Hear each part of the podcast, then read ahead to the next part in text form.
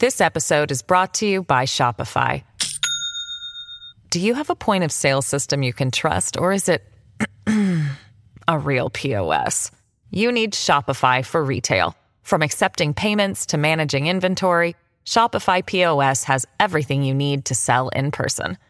Go to shopify.com slash system, all lowercase, to take your retail business to the next level today. That's shopify.com slash system. Hello, everybody. This is Marshall Poe. I'm the editor of the New Books Network. NBN listeners like to read books and buy them. So we thought we'd tell you that right now, our friends at Princeton University Press are having a remarkable site wide sale. You can get 50% off books, including ebooks and audiobooks, with the code 50, F I F T Y, at checkout until May 31. You can save some real money on Princeton University Press books. I encourage you to go there and check it out. Welcome to the New Books Network. Hello, everybody, and welcome back to New Books in Latino Studies, a podcast channel on the New Books Network. My name is Jonathan Cortez, the producer and host of today's episode, and today we'll be talking with Dr. Johanna Londoño about her recently published book, Abstract Barrios The Crises of Latinx Visibility in Cities, published by Duke University Press in 2020. Johanna Londoño is an associate professor in the Department of Latin American, Caribbean, and U.S. Latina Latino Studies at the University of Albany, SUNY. She holds a PhD in American Studies from NYU and a Bachelor's in Fine Arts from the Cooper Union for the Advancement of Science and Art. Londoño is the author of Abstract Barrios, The Crises of Latinx Visibility in U.S. Cities, which received funding from the Graham Foundation. Her research on Latinx peoples and cultures and cities appears in edited volumes such as Race and Retail, edited by Mia Bay and Anne Fabian, and Latino Urbanism, edited by David Diaz and Rodolfo Torres, and in various journals including Social Semiotics, Identities, and American Quarterly. Her research has benefited from a fellowship from the Northeastern Consortium for Faculty Diversity at Northeastern University, a Princeton Mellon Foundation Fellowship in Architecture, Urbanism, and Humanities, and a Ford Foundation Dissertation Fellowship and postdoctoral, postdoctoral fellowship, excuse me. Johanna, thank you so much for being on air with us today and welcome to the show. Thank you so much, Jonathan. I'm really happy to be here and um, thank you for the invitation.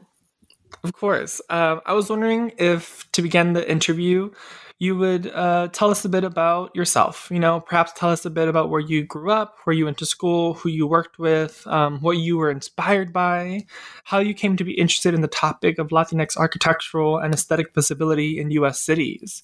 Um, and I know there's some of this in your preface, but please, for our listeners who may not have had the chance to read your book yet, um, how did this book come about?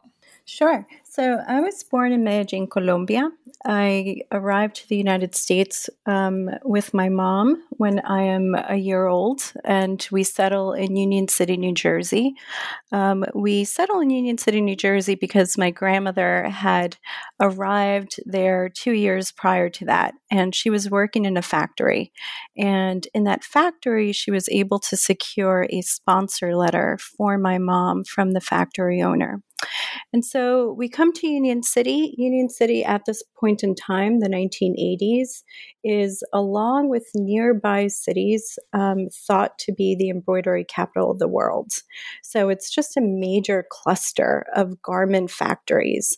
And these garment factories are attracting uh, Latin American immigrants from all over. So, Colombia, but also Cuba and Puerto Rico and the Dominican Republic and Ecuador. I mean, you name it, El Salvador, everywhere, right? And this creates uh, North Hudson, Northern New Jersey, uh, really diverse Latinx population in the area. Now, um, you know, my both my mom and my grandmother work in factories. All of the women in my family who migrated to the United States work in these factories. But my my life is going to take a sharp turn when I'm able to enter college, um, and I will be the first person in my immediate family to complete um, my college education. And as you noted at the start, um, I received my BFA from the Cooper Union um, School of Art. And at Cooper Union, I was taking classes that one usually takes in an art school, right? I was taking photography classes and design classes and sculpture classes and printmaking. But I was also taking as many humanities and social science courses as I could possibly fit into my schedule. Um, I thought those courses were fascinating, but I also found them to be really challenging. So, as I was nearing the completion of my um, uh, degree, I started to ask myself, well, do you want to go out into the quote unquote real world to create logos for companies? Or do you want to do some more research on these uh, research interests that you've started to identify as an undergraduate? And I lucked out because uh, my junior year, uh, the Institute for Recruitment of Teachers came to interview at the Cooper Union School of Art. Yay, IRT. Yeah, IRT. And so I was able to do a summer right before my senior year with IRT. And that just really opened up a whole world of possibility for me. I didn't know what a PhD was prior to doing IRT, right? And so they not only described what a PhD entails, but they also helped me with the application process with the GRE, which was so, I mean, it was so helpful, right? Like as a first generation student, I remember studying for my SAT the night before after I got off like my, you know, job at Old Navy. So so the idea that I could have folks um, mentor me for the GRE was just, you know, really helpful. I end up going to NYU, which worked out perfectly um, because Arlene Davila was there.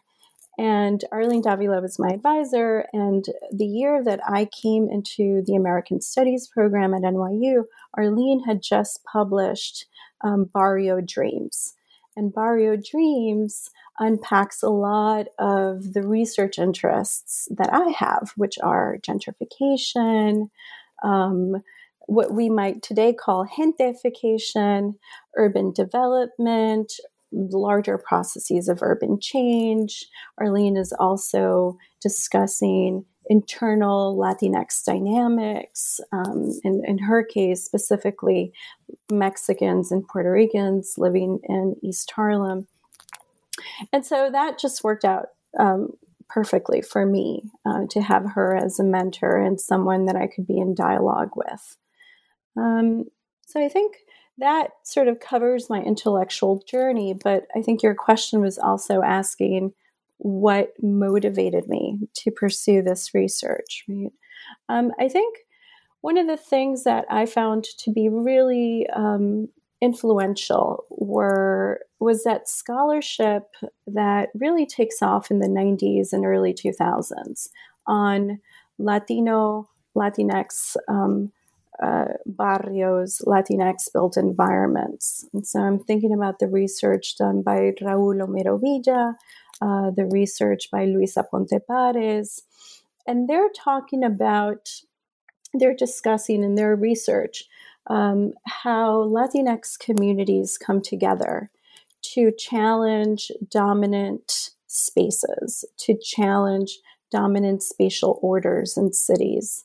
Um, and I, I, just found that really compelling, right? And, and and when I started my research, that is what I wanted to to look at, right? That's what I wanted to be able to identify.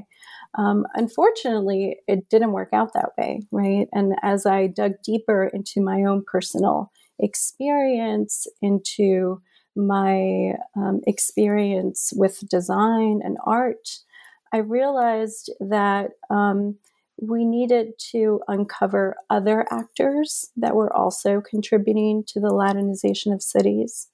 Um, and so, specifically, professionals, right, designers, architects, urban planners, um, and also that we needed to uncover those individuals who um, don't have access to community organizations that aren't part of larger um, social activist projects, right? Um, and so those those were the clear gaps as I began my research. Um, and the preface uh, is meant to convey to the reader um, one important point that even though uh, the book is focusing on people with the power to shape the built environment, people who have access to property, um, it is the marginalized individual, those individuals who are marginalized from property ownership who are marginalized by property owners, i.e., landlords. My family, right? My mother, as I as I document in the preface, right? These were the individuals that were influential in my analysis of those individuals with the power to manipulate the built environment. Right? Um, I think it's the case for a lot of us who do ethnic studies that we often write from this place of um, of of social injustice, right? We're we're we're upset about some some social injustice that we have observed either in our lives or um, happening to others, right? And so that preface is there to convey to the reader what what is making me angry, right? And, and yeah, yeah. Yeah and I, like you open it up with with thinking about union city and i'm so happy that you you start the book there and and in many ways you end the book there and um i think that that that doesn't get lost right? Just because you're talking about the people who hold the power the brokers as we will talk about um it never gets lost in the book that you you always have the community who who are living in barrios right? You're you're I, as someone who read the book, like the preface and throughout the book, I can tell that it doesn't get lost, and it's your your focus um, and and sustaining pressure on the brokers is really important. Um, and it makes us it makes now so much sense that you have an art degree, right? Because so much of this, I'm like, I'm like, whoa, like eh, we don't get taught that in American studies. like, um, so I, I really like this melding of of your art background with your sort of urban studies and and analysis of gentrification and Latinidad in U.S. cities. Um, let's let's turn now to the book. Um, in the introduction, right, you give us um, a good understanding of, of of what we need to learn to get through the book, right? Uh, main players, main identifications, definitions, right? to our readers, um, or, sorry, to our listeners, uh, what are some things in the introduction that you feel need to be that you need to convey in order for us to understand um, really the, the the crux of your argument? Sure. So, as you point out in the introduction, I'm introducing several concepts, right? Specifically, the broker concept and abstraction. Um, and I'm also providing a history of the term barrio and how it has been applied in Spain under Islamic rule and then across the Americas, and how um, the word barrio and its spatial formation may vary in the in the Americas um, compared to the United States, where it takes on a more specific working class connotation um, and racialized vis-a-vis whites, right?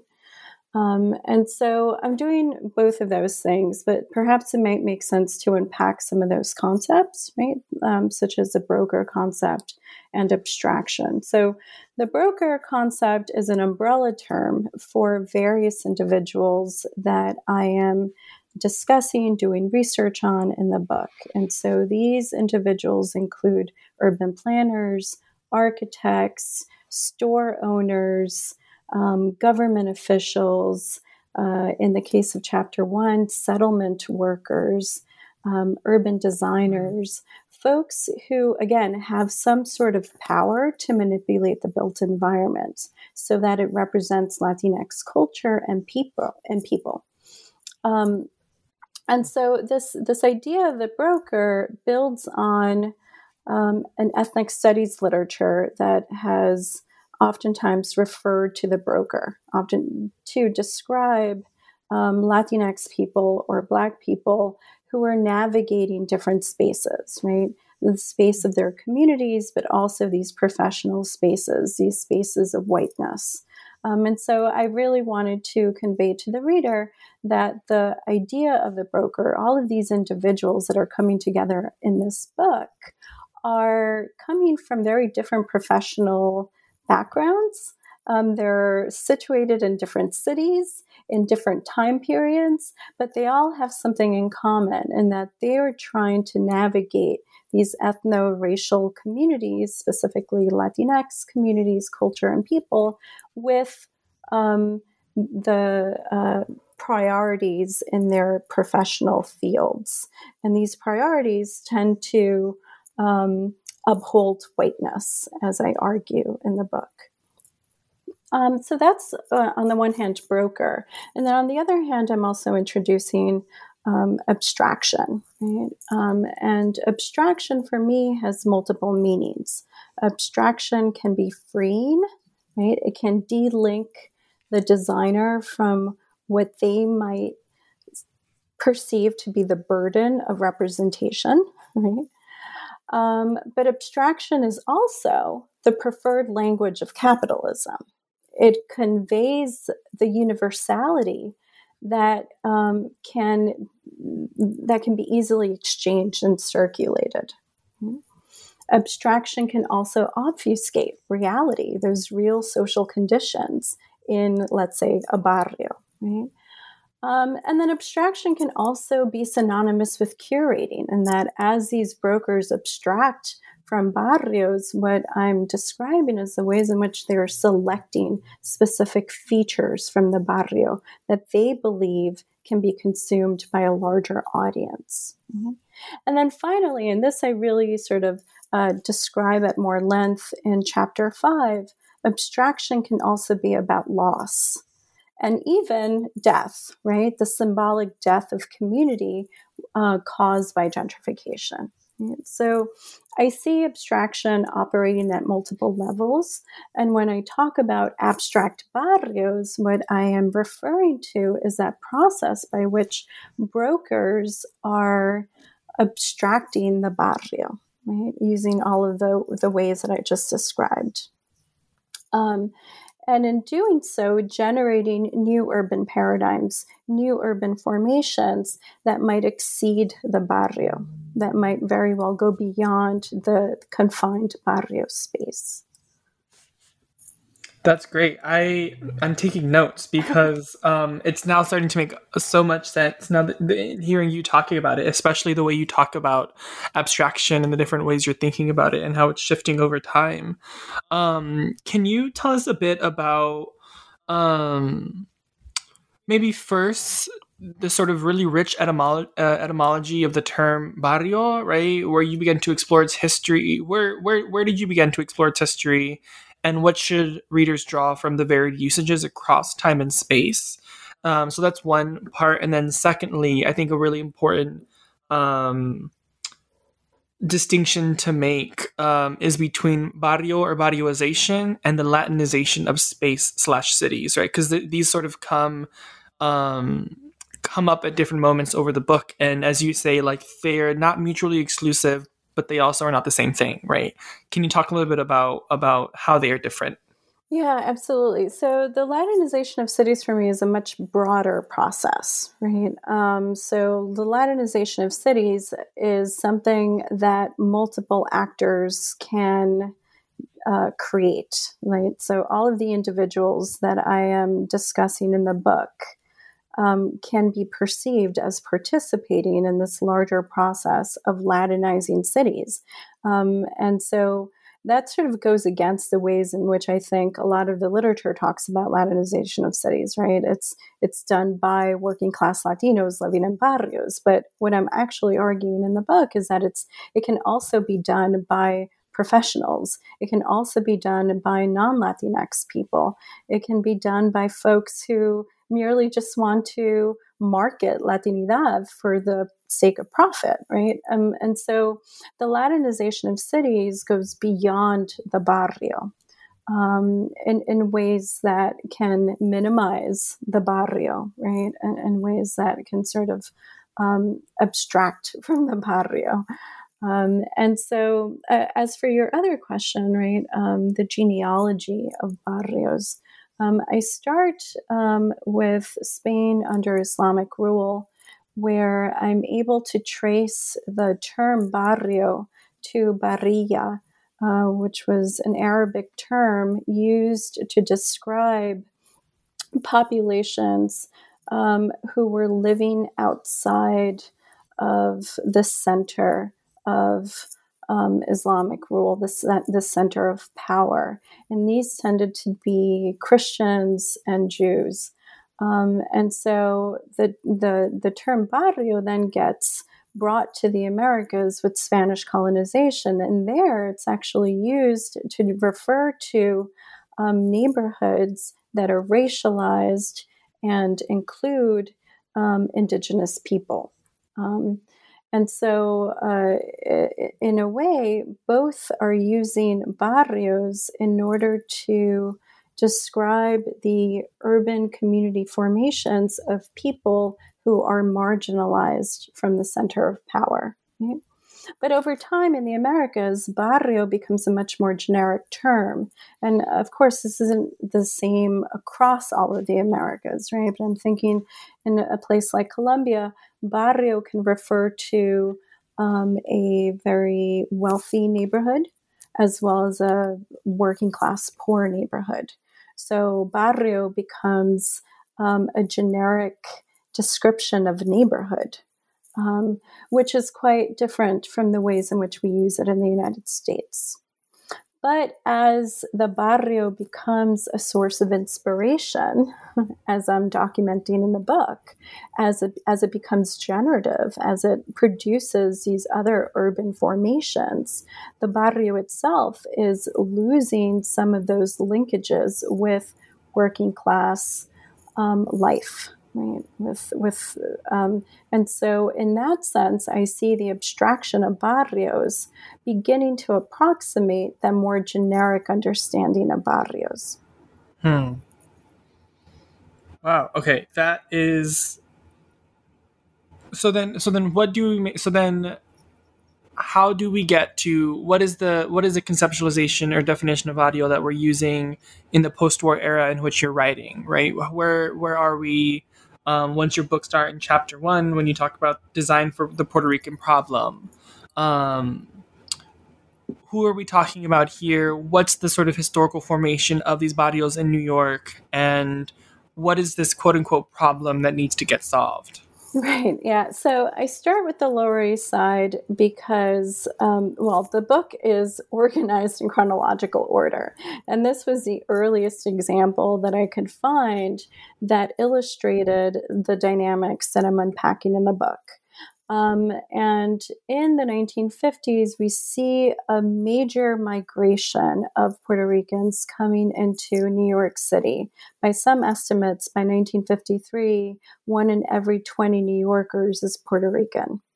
And this is completely transforming certain neighborhoods in New York City, including the Lower East Side, which is, um, you know, for some of the listeners who might know, at the very tip of Manhattan. Um, and so in the Lower East Side, there's a clash that occurs with uh, those second generation Europeans, um, uh, European immigrants who are seeing this new Puerto Rican population come in and thinking that um, Puerto Ricans are going to re slum their neighborhood. Right? Um, and it's important to consider that this is happening in the 1950s. So some of the urban renewal projects have already started. Right? right. So there's there's a certain glimmer of hope among these long-standing uh, European immigrant descendant groups who are mm. saying, look, finally, our neighborhoods that were so stigmatized are finally going to be cleared of that stigma. And so they believe that Puerto Ricans are actually going to re slum their neighborhoods and re stigmatize their neighborhoods. And they are using some of the language that government officials are using, such as the quote unquote Puerto Rican problem. Um, and in order to characterize Puerto Ricans as lacking the skills necessary to participate in urban life. Right? Um, and so as uh, Puerto Ricans begin to concentrate in certain spaces throughout the city, the Lower East Side in particular, there are several people who step in. And in chapter one, I am documenting the efforts of one person in particular, and that's Helen Hall, who is the director of the Henry Street settlement. Um, and Helen Hall's purpose, her objective, was to um, sort of mitigate some of the negative feelings that uh, European immigrants, that white um, dominant groups in the Lower East Side were feeling towards Puerto Ricans. And the way that she goes about doing that is by including Puerto Rican culture in the built environment. And I highlight three specific projects that she and her staff are part of. Uh, one is um, she brings in Puerto Rican culture into a model apartment. Um, you know, whenever I talk to my students about model apartments and public housing, they just can't believe it, right? Because because so much of our understanding of public housing today is is you know it's it's it's difficult to get into public housing. There are major waiting lists, but that wasn't necessarily the case in the early 1950s. In fact, um, NYCHA, New York City Housing Authority, had to come up with ways to um, attract residents to come into public housing, right? And so they create these model apartments to show people living in nearby tenements what they could do with their apartments, to show newly arrived um, housing residents how to live in a quote unquote modern way. Um, and so Helen Hall and her staff bring in items that they believe could appeal to Puerto Ricans. Right? So um, they bring in bright colors into the model apartment as a way to speak to the Puerto Rican population that is entering public housing at that moment. Um, one other project that she's a part of is a mural which gets placed in LaGuardia, LaGuardia housing projects. And in that mural, she um, uh, brings in the mayor of San Juan, um, to talk about the significance of the mural. And the mayor of San Juan at that moment is Felisa Rincon de Gautier.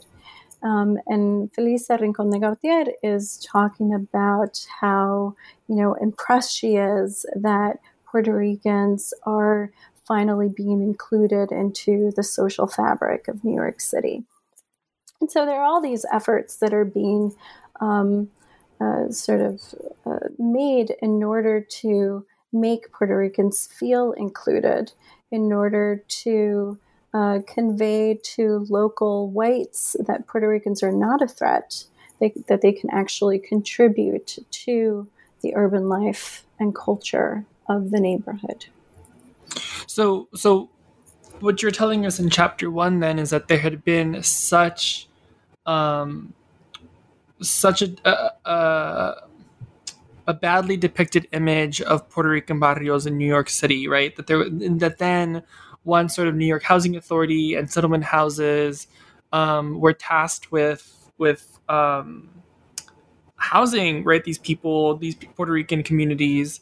Um, they they they they were doing so by by looking at them deficitly, right? Like that they were that they were the reason for their own living conditions, right? Can you talk a bit about the social scientists, the the the, the, the surveys, the studies done about and with Puerto Rican communities and their living situations, and how um, slum clearance and and these sorts of local local New York policies lead to deplorable deplorable living situations in New York for Puerto Ricans?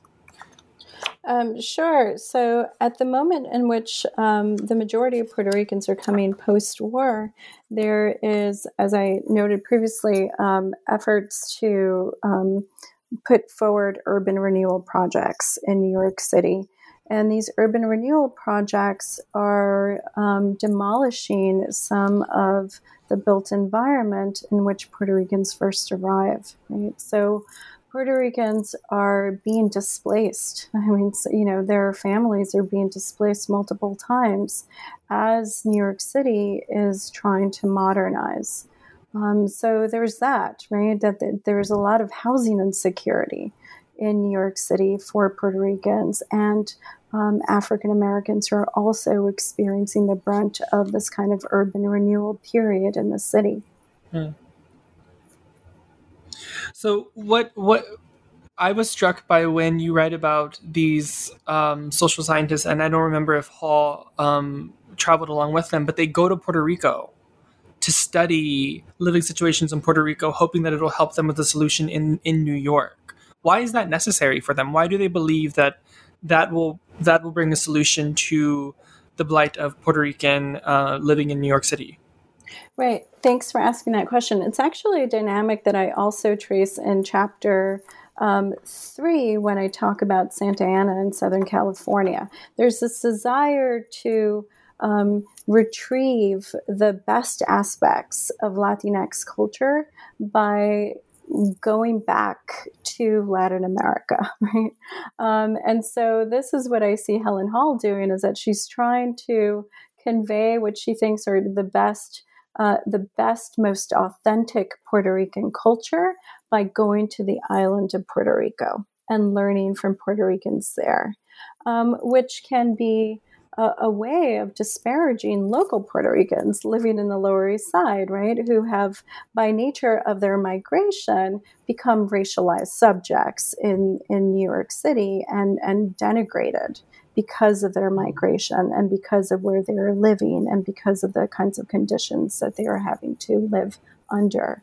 Right? And so there is this need to travel outside of the barrio, of these nascently formed barrios, in order to find authentic, in this case, Puerto Rican culture that then can be brought into New York in order to model the very best that Puerto Ricans can offer the Lower East Side in this case. This episode is brought to you by Shopify. Do you have a point of sale system you can trust, or is it a real POS? You need Shopify for retail. From accepting payments to managing inventory, Shopify POS has everything you need to sell in person. Go to shopify.com/system all lowercase to take your retail business to the next level today. That's shopify.com slash system. Yeah, on page 57, um, you write in training Puerto Rican locals in design skills, settlement work, and New York City Housing Authority. Er, uh, sorry, on page 57, you say in training Puerto, Puerto Rican locals in design skills, settlement workers, and New York City Housing Authority inculcated a multicultural design that addressed Puerto Rican tastes without undermining the conventional expectations of for proper uses in public and private spaces or the values impressed upon white tenants right so that's exactly that that sort of abstraction that you're talking about, right? Bringing in um, certain aspects of Puerto Rican um, living design, but just not enough that it won't upset other people, that it won't upset the sort of hot, um, hegemonic notions of like upward mobility living, right? Um, and I'm interested because then this brings in ideas of of of color, which is mm. the main subject of chapter two. And I think it's it was really fascinating to read because you do a really cool sort of archae- would you call right archae- archaeological study of color um, by bringing together quote discourses and materials used to describe people of color end quote can you talk a bit about this methodology this archaeological study of color and why you felt it necessary to approach this chapter in this way um, and further like how his, like how do histories of migration, urban planning, and interior design in the 60s and 70s um, how did they make how did they make color a public affair? Right, specifically, you, you say like um, that color was made a public affair, right? Specifically in relation to Puerto Rican communities in New York, and and here I'm thinking about the really fabulous work you did with um, West Side Story and and the study La Vida. Um, there's a few questions there, but please take it however, whichever way you'd like. Sure, thanks. So, chapter two starts by juxtaposing two texts that your listeners are probably quite familiar with, right? Uh, the West Side Story film and Oscar Lewis's La Vida, which documents Puerto Rican um, family in Puerto Rico, but also as they migrate to New York City and live specifically in the Bronx. Um, and so I start with these two texts because I, I see them as illustrating the brokering of a Latinization of cities. How do they do that, right? So, The West Side Story is um, a film about two gangs. One is a Puerto Rican gang, and the other is a white gang. And they are um, fighting for turf on the so called west side of New York. Now, the film itself is shot in what used to be San Juan Hill in the Upper West Side of Manhattan. And as the film is being shot there, um, San Juan Hill is actually being demolished in order to create the um, Lincoln Center development project. And so uh, the director of the film is tasked with having to recreate what used to be a barrio, um, uh, what used to be a working class um, community of color, um, by bringing in um, signage in Spanish, right? By bringing in um, colorful clothing and colorful markers that they thought um, addressed urban Latinidad. And so I see them, uh, this film, West Side Story, as highlighting color as a way to um, address some of the cultural features of the Puerto Rican population that they are narrating in the film. And I see this happening similarly in Oscar Lewis, Oscar Lewis's La Vida in Oscar Lewis's um, chapters on the Rios family in the Bronx, he is taking these asides where he describes their built environment. He describes the decorations that are on the inside of their apartment. And he does so with a specific attraction toward color. Right? He, he, he goes at length of the kinds of colorful decorations that the Rios family has. And here, in both instances, color is used to distract the reader from these larger disparaging narratives of Puerto Ricans in New York, right? Um, and also used to, in a sense, humanize Puerto Ricans right? Um, for those who who don't believe that they are are human enough, right? Um, and so here, color is used to racially other Puerto Ricans.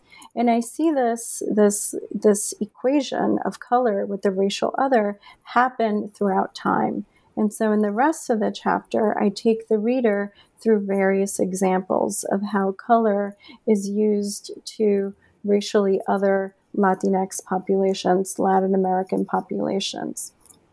And I yeah. yeah. Sorry, sorry. Go ahead. No, go ahead again.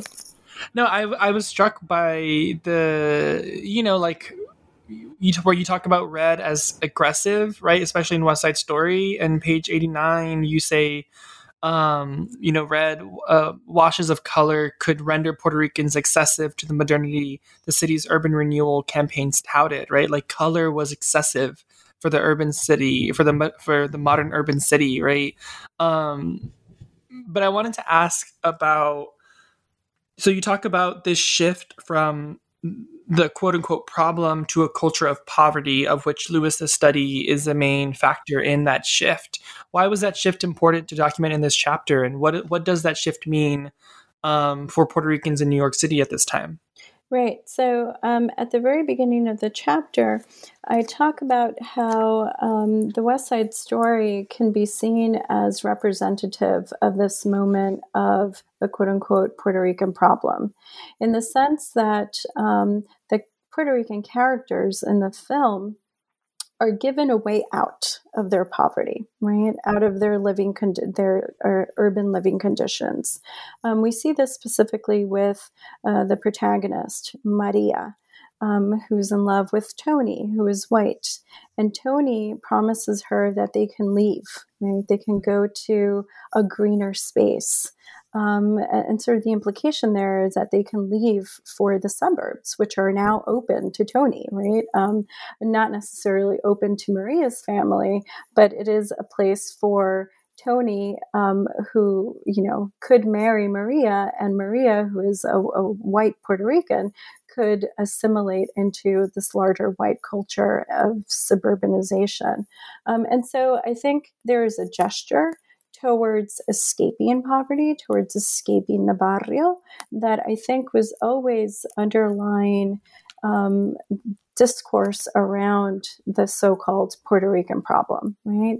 In the sense that the Puerto Rican problem had a solution to it, right? That, uh, and you know, I talk about in chapter one that some of the solutions were like, let's train Puerto Ricans on how to be more urban, and how to live in cities, right?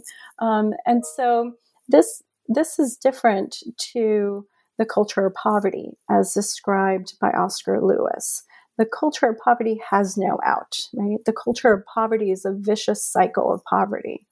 Um, and so in Oscar Lewis's La Vida, he is at pains, and not just in La Vida, in other texts and other presentations, to um, tell the reader how Puerto Ricans um, are trapped in the cycle of poverty. Right. And um, so that's where it differs, I think, these two texts. Mm-hmm. And so, what about um, so beyond sort of La Vida and West Side Story? the sort of history of of color and its association with the global south or the south is fascinating. Can you talk to us a bit about that? Sure.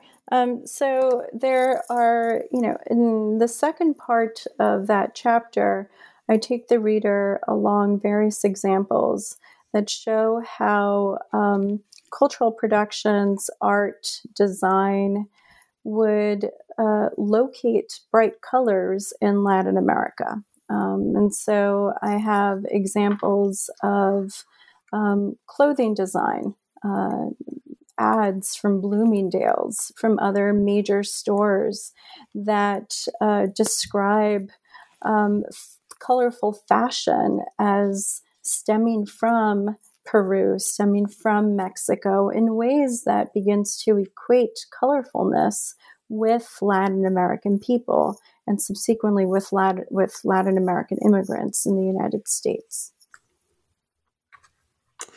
Yeah, that's so interesting because at the beginning of the chapter, you were talking about how color is often a sign of loudness and Puerto Ricanness in, especially red, right, in the city. But by the end of the chapter, you were in 2010 and you noticed a reappearance of color on affordable buildings in cities. Why is this important? Why is this trajectory important?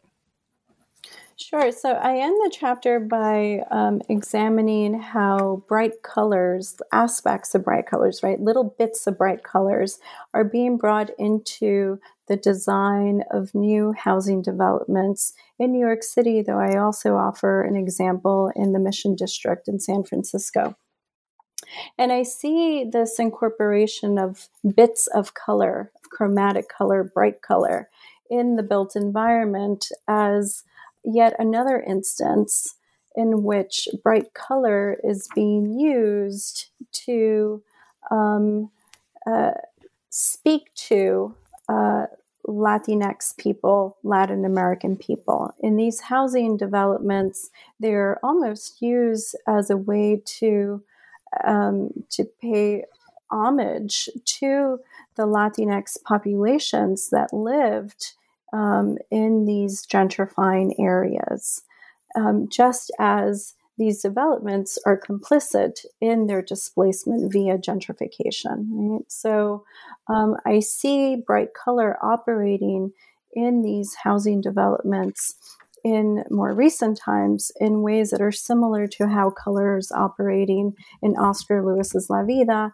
in West Side Story, and that they're there to um, uh, sort of uh, as a proxy for Latinidad, just as Latinx people are being disparaged, disparaged, dehumanized, and in the case of gentrification, displaced from their from their communities.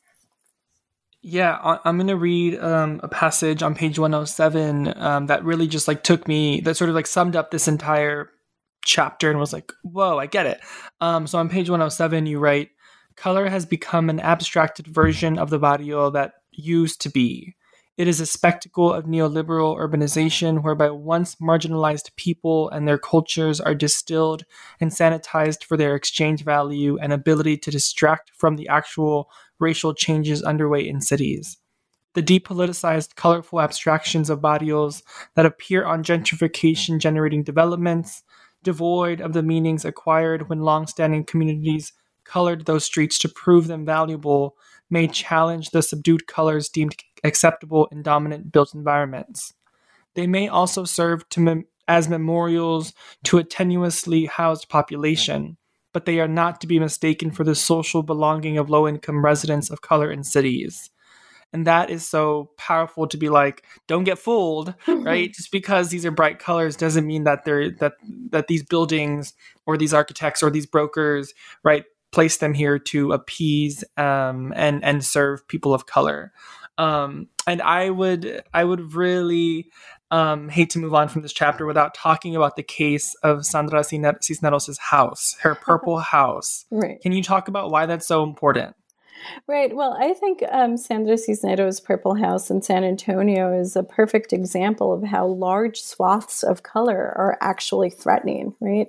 Yeah, as long as color can be absorbed into larger white narratives of what is deemed appropriate, either in fashion or architecture or in the built environment in general, it's okay.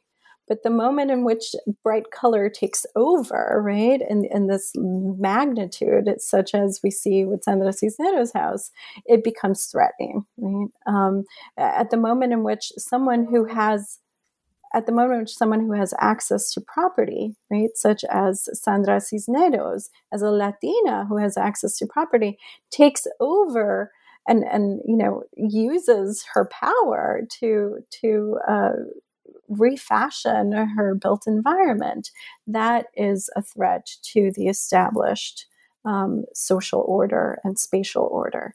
Um, and so I saw that as a great um, way to contrast the ways in which bright color is incorporated into these larger white narratives.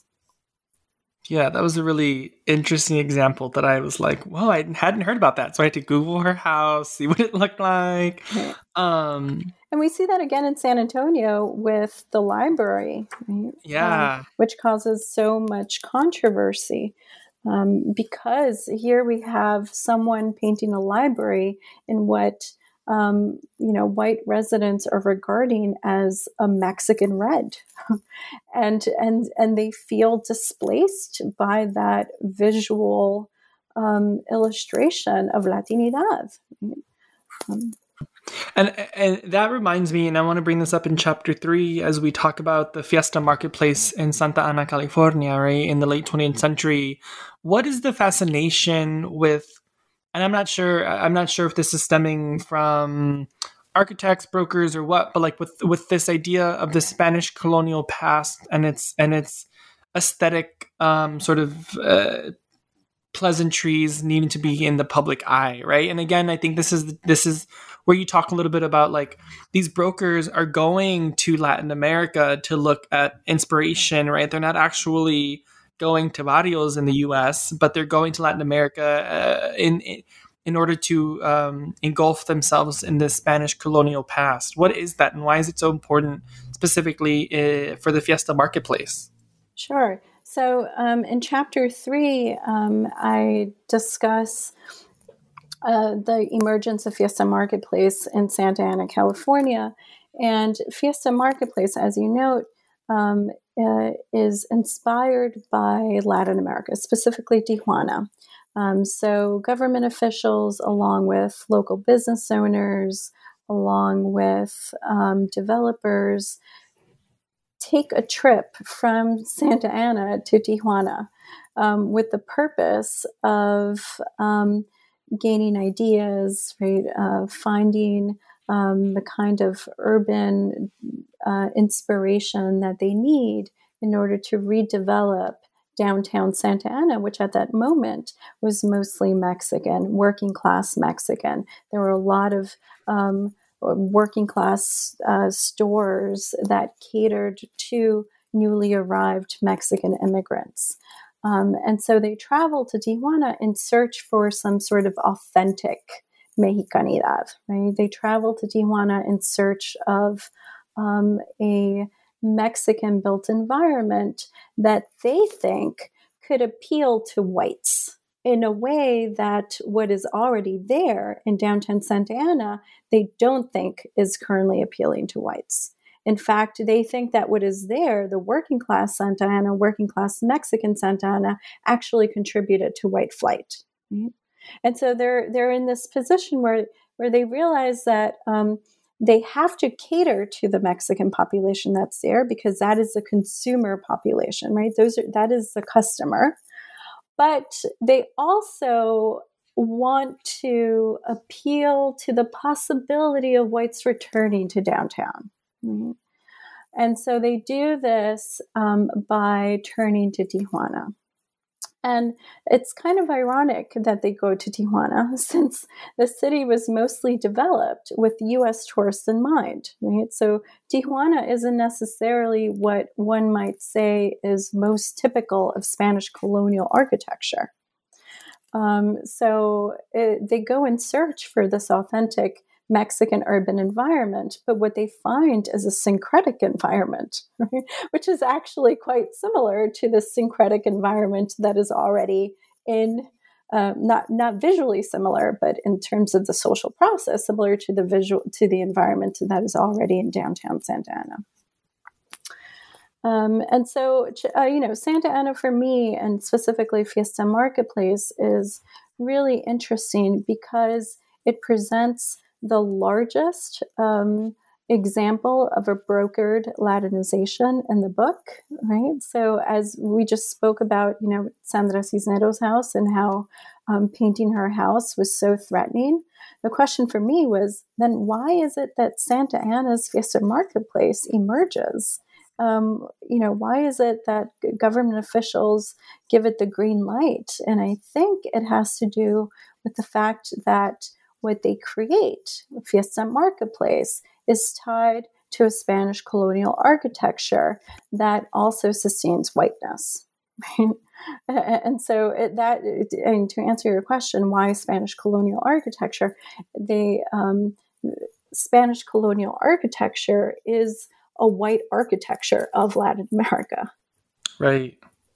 Right. Yeah. I mean, on page um maybe a bit to this on page 137 um towards the bottom you write to best understand brokers desire to make latinxes visible on this slice of 4th street surrounded by majority white suburbs and abutting the government center of a white conservative county one must temp- one must temper it with the knowledge that they were eager to change and sanitize the latinx spaces that previously existed existed in its place this is the contradiction that brokering embodies, right? This contradiction of wanting to both make visible but also sanitize. Um, can you talk more? And you just did, but can you maybe talk a little bit more about this and perhaps in relation to Fiesta? Um, because you you, I was really struck by so right before this quote, you talk about some of the um, some of the vendors, right, that were that were utilizing Fiesta that were like, oh, this is actually quite helpful um, for business. But then, what does this do in in the larger cityscape of Santa Ana? Mm-hmm. Yeah. So. Um, right. So the contradiction that I see with brokering is, um, as you note, quite evident in chapter three in that example of Fiesta Marketplace, in that some of the folks who are going down to Tijuana um, some of the business owners who were Mexican had grown up in Santa Ana at a moment when there was a lot of racial discrimination, when Mexicans um, were being asked or were being pushed to certain sections of the local theater, right? Because they couldn't set, sit next to whites, right? And so they are they they lived that racial discrimination right? and racial segregation and so in creating fiesta marketplace they actually see an opportunity to represent mexican culture in the very heart of downtown right and i don't want to minimize that because i think um, that it would be too cynical of me to say that you know all of brokering is is obfuscating the barrio. It's obfuscating Latinx um, life and culture and cities. When some brokers are actually they they, they really do think that that their their um, practices are diversifying the built environment, right? And and finally reversing years of racial discrimination in the built environment. And so we see that contradiction at play in Santa Ana and Fiesta Marketplace. Wow. Um I wanted I wanted to get quickly to the next two chapters, but we're already um almost at an hour. But I, I do want to talk about chapter four. Um, because I think it's so interesting when you sort of cover the history and architecture of three right Latinx identified architects. Henry C. Cisneros, Henry R. Munoz, uh, both of San Antonio, and then James Rojas of Los Angeles. And so um, I'm interested just quickly hearing you talk about, um, you, you, know, because you map out these three contributions that each of them makes, right? The, a new Latino urbanism, mestizo urbanism, and Latino urbanism. And for myself, um, I'm really interested in hearing you talk about mestizo urbanism and specifically mestizo city. Um, I wanted to know more, and I, I want to hear you talk more about it. Um, and Munoz as an architect, right, and his conception of mestizo urbanism and mestizo city. Sure. Yeah. So um, I, in that chapter, I introduce several paradigms that are being f- put forth by these uh, urban designers, urban planners, architects. Um, and, um, you know, tying it to our previous conversation of chapter three, these um, individuals, Henry Munoz, James Rojas, Henry Cisneros, they are putting forth these paradigms because they are familiar with um, the ways in which Latinx people, Latinx professionals are marginalized in the fields of urban planning and architecture. Um, these are fields that are majority white. I mean, till this day, Latinx people represent less than 10% of the total employed architects and urban planners in the United States. Right? So, in in putting forth these new urban paradigms, they really see themselves as diversifying uh, uh, disciplines that have been Eurocentric. Um, but as I note in the chapter, there are ways in which their paradigms obfuscate um, the barrios that actually inspire their paradigms. Right? Um, and there are ways in which their paradigms are premised, again, on an access to property. Right? So, Latino New Urbanism is um, a design model that is being used to sell houses to Latinx home buyers, right? Um, and non Latinx home buyers.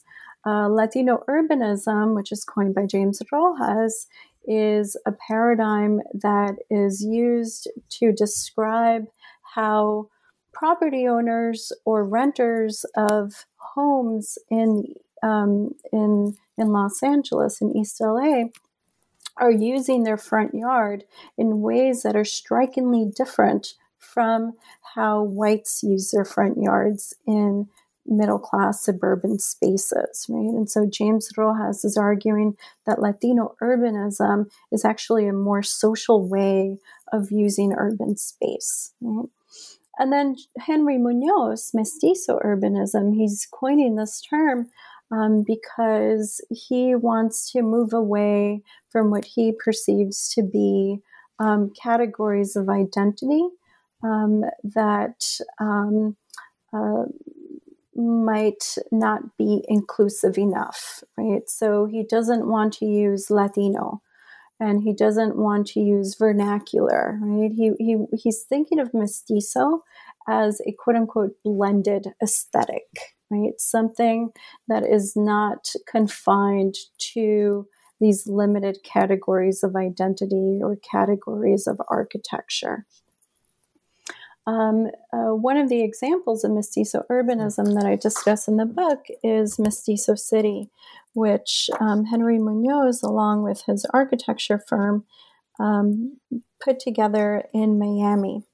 And there, I, I use the context of Miami to um, make one of my critical observations of mestizo urbanism and of Latino urbanism and Latino new urbanism. And that is the ways that it tends to um, dismiss or uh, not take into account Black Latinx um, contributions to urban space and Black Latinx experiences in urban space.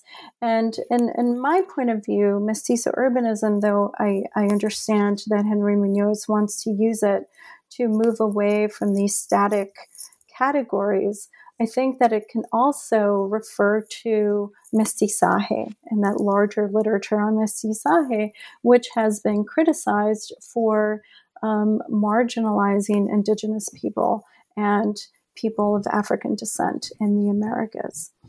And so it is in, in, in making those connections that I am I'm I, am both recognizing the importance of all of these paradigms while also um, being critical of them. Yeah, and I think that's that's so important, um, especially with Mestizo City, where you talk about its positionality in Miami.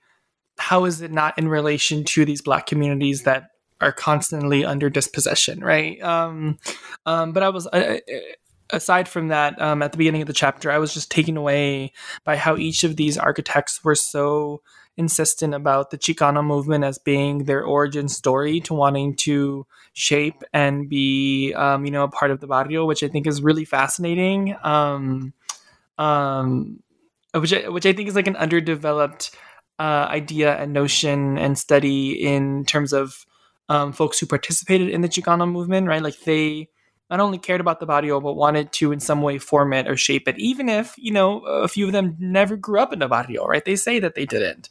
Um, but nonetheless, I found that I found that really interesting. Um, but moving on to chapter five, uh, for the sake of time, while the architects in chapter four attempt to incorporate, you know, barrio aesthetics into the built environment and foster Latinx belonging, you write that Latinx folks quote are the object of inspiration, but um, the least powerful users of these developments, right? So the people who you talk about in chapter four, they're designing um, mostly outside of barrios, right? Um, but in chapter five, um, you talk about brokers who are participating in the gentrification um, by or brokers who are who are participating in the gentrification of barrios, right? Or what you um, refer to off air as um, gentefication, right? Um, and you take us back to your hometown of Union City, New Jersey. Uh, can you talk a bit about this chapter and why you found it so important to include in the book? Right. Well, I mean, Union City was going to be part of my dissertation and my book, no matter what. really, you, yeah. you, know, I mean, one of the reasons I entered the PhD program is to do more research on my hometown. Um, so I knew from the start that Union City had to be in the book. Um, and here in this particular chapter, I'm talking about how um, the brokers, specifically um, business owners and government officials, are reshaping how Latinidad manifests in the city by pulling it into the interiors of, of stores, into side streets, so off of the main commercial avenue, because it is their hope that that main commercial avenue, if if standardized with some of the awnings um, that I described in that chapter, it can appeal to gentrifiers. Um, and Union City is um, right next to Hoboken, New Jersey, which and next to Jersey City. Um, both of those cities have gentrified in, since the 1990s. But Union City has been really slow to gentrify, right? Which, um, you know, is is the source of much confusion and um, uh, of, of, of frustration for government officials, right? Because they want to see their tax base grow with gentrification. And so they're trying to devise visual ways of appealing to gentrifiers in Union City. But at the same time, business owners understand that that they can't just completely um, forget their customer, which continues to be a Latinx customer.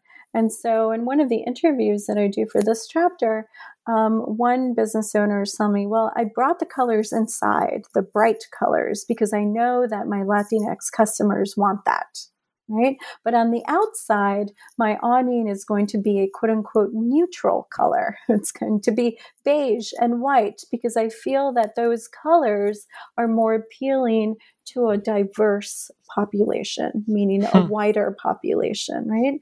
So there are these ways in which um, what I'm talking about in chapter two are being brought to life in my interviews with store owners, business owners in Chapter 5 on Union City, New Jersey.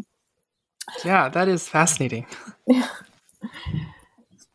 um, and I want to, I, I definitely want to give you some time to talk about the end of the chapter because you ended on such a like harrowing meditation on gentrification and death. Um, can you talk more about why you ended here, right? What was the importance and the call to action you were setting forth? Right. So at the very end of the chapter, I talk about the links between gentrification and the loss of place or the death of place, um, and how I see abstraction, the abstraction of the barrio, as being um, indicative of that loss of place. Um, and you know, I, I think that for uh, those of us who have experienced gentrification, who um, perhaps uh, can't be as close to the barrios that we grew up in, there is a um, sense of loss of that place, right? And and and it can be really uh, there's a lot of emotion in that, right?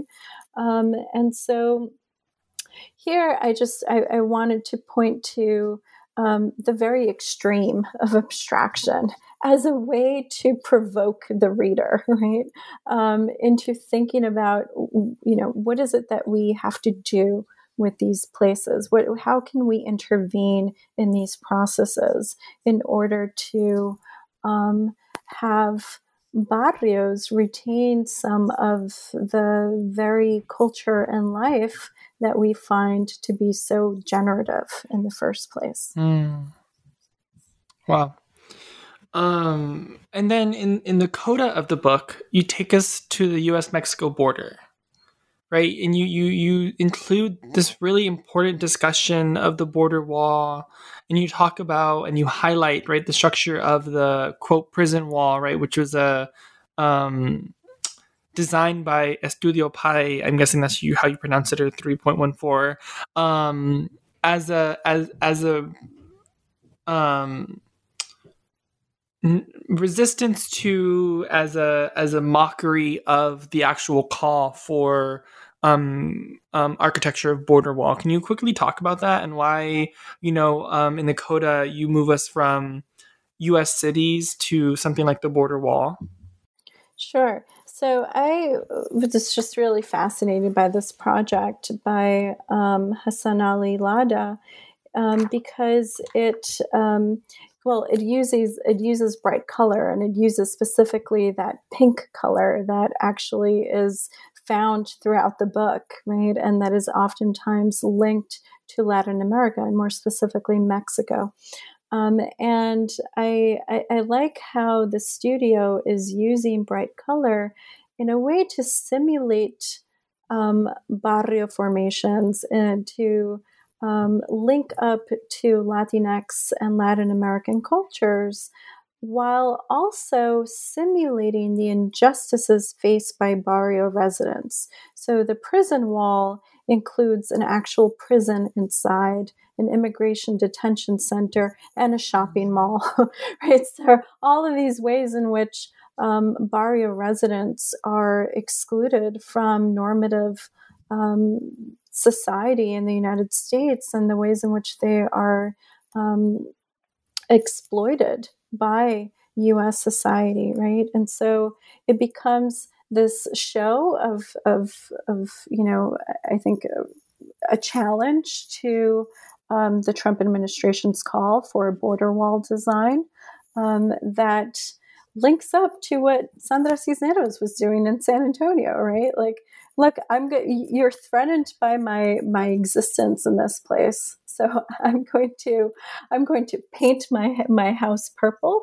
Well, I'm going to paint the border wall bright pink and see what do you do with that right? So it's it's a show of being it, it, it's a display of being present right? Of of of being present despite the injustices that latinx people face.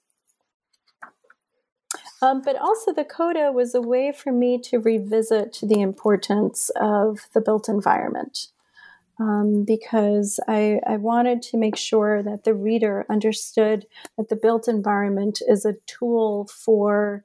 Um, uh, is a tool for upholding whiteness, for upholding um, uh, unequal racial relations in the United States and that the ways in which we are able to manipulate the built environment can challenge some of those racial relations. And ultimately, in the coda, I am sort of flirting with the question of like, how resistant can the built environment be? Right?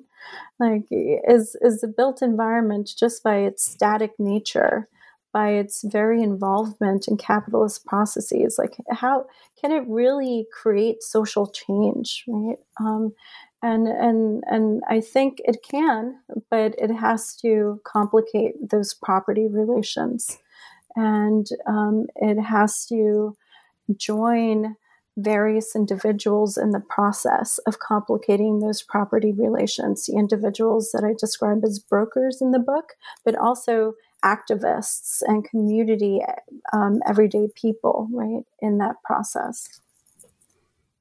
Yeah, thank you so much. And and I think it just does so much ending on that coda to tell I mean for myself as a reader um to think more critically about Latinx geographies and space in the US.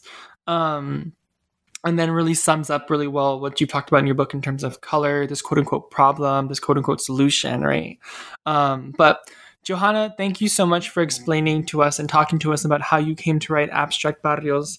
We have taken up much of your time, and I am so thankful for that. Um, but we have one last question here uh, on new books, which is sort of a, a tradition. Um, what are you working on now? Sure, thanks. So, um, my next book project is going to dig a bit deeper into some of the history of barrios that I offer in the introduction to abstract barrios. And so, I'm hoping to put together a cross Atlantic history of barrio formations, starting with Spain under Islamic influence and then the Spanish colonization of the Americas and barrio formations in the United States.